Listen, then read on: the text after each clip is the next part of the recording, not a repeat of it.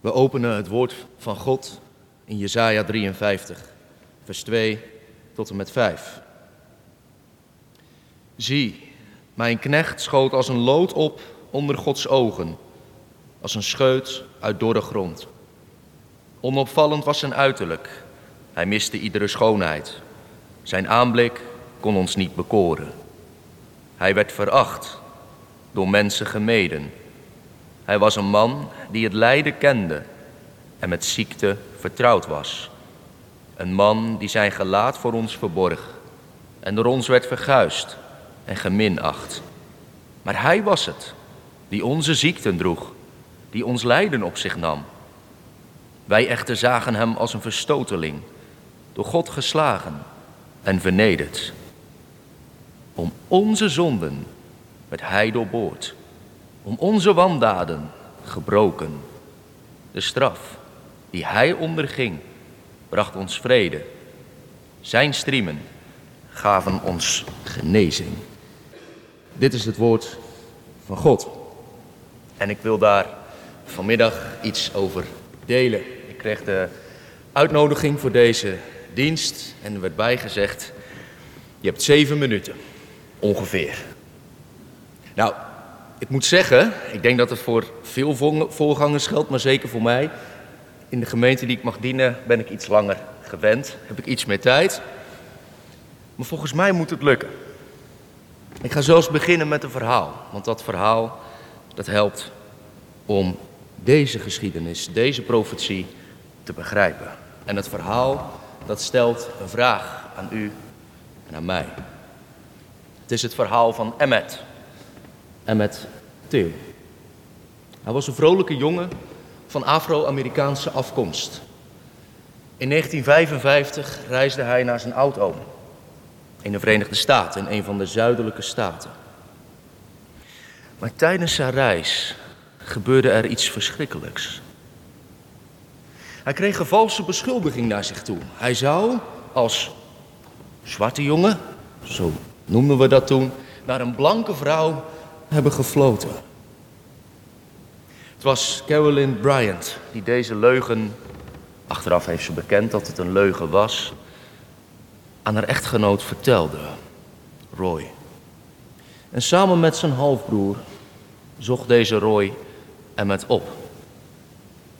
Emmet werd van zijn vrijheid beroofd, mishandeld, gemarteld en op een koelbloedige wijze vermoord.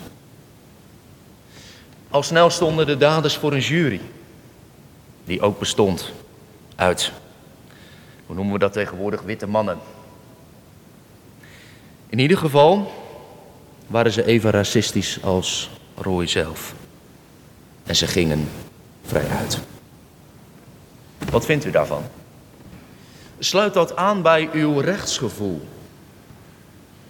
Ik zat wat na te denken. Een samenkomst, zo in Amsterdam. Amsterdam, ik ben geen Amsterdammer, heeft volgens mij de naam, of, of wil althans de naam hebben van een sociale en rechtvaardige stad te zijn. En op zich is dat heel goed natuurlijk. Maar daarom de vraag, wat vindt u van dit verhaal? Wat verlangt u voor de daders? Stel dat ze nog zouden leven.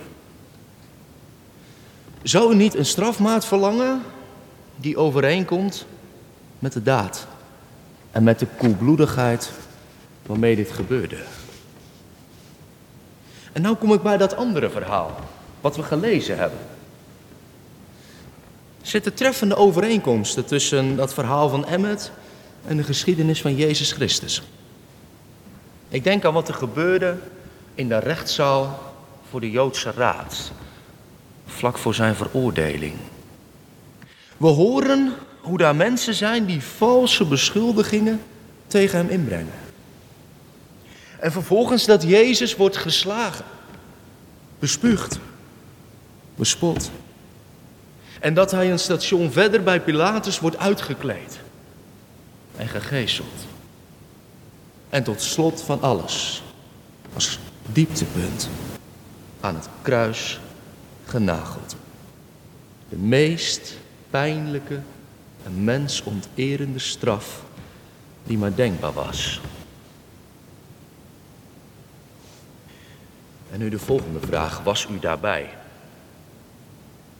Was u daarbij met de kruisiging? U zegt nee, natuurlijk niet. De Bijbel zegt van wel.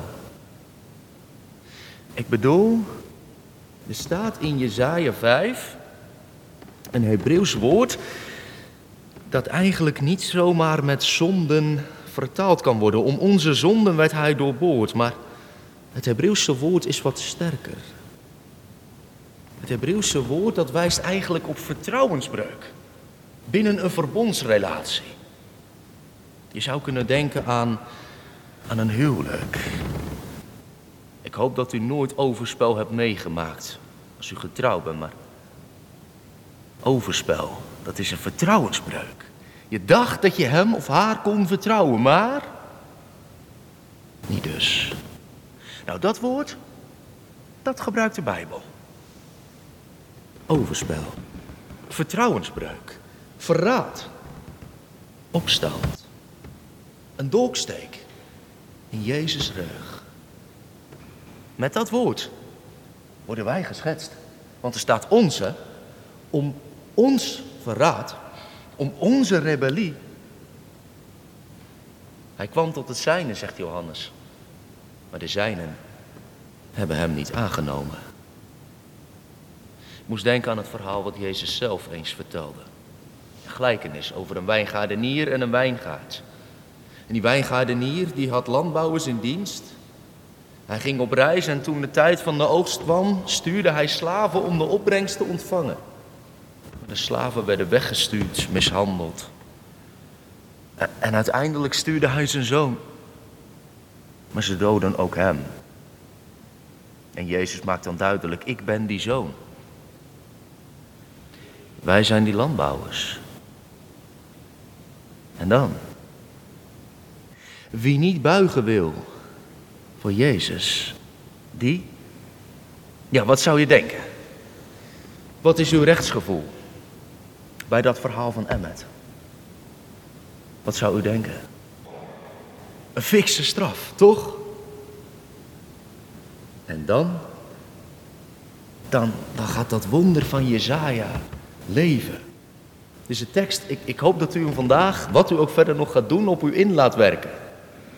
Om onze zonden, om onze opstand, om ons verraad, werd hij verwond, doorboord, vergruist. Er staat er een woord, ik weet niet of u thuis een vijzel hebt, zo'n ouderwetse vijzel. Als u hem hebt, moet u hem eens uit de kast pakken. En dan daar is wat, wat kruiden in gaan verpletteren, peterselie of zo. En dan moet u denken aan de Heer Jezus. Zo werd hij vergruist. En dat is nou het wonder van het evangelie. Ik, een opstandeling. Ik, een rebel. En hij vergruist. Dat is het goede nieuws. Dat is het goede nieuws waarover Maarten Luther u kent zijn naam vast wel. Maarten Luther kon juichen en jubelen. De dood verdiend, het leven gekregen. Wat hebt u ingevuld bij dat verhaal van Emmet? Wat hebben de daders verdiend? En dat wat u ingevuld hebt, daar moet u nu uw eigen naam invullen. En dan nog eens kijken. Dan nog eens kijken naar Jezaja. God doet het zo anders dan wij.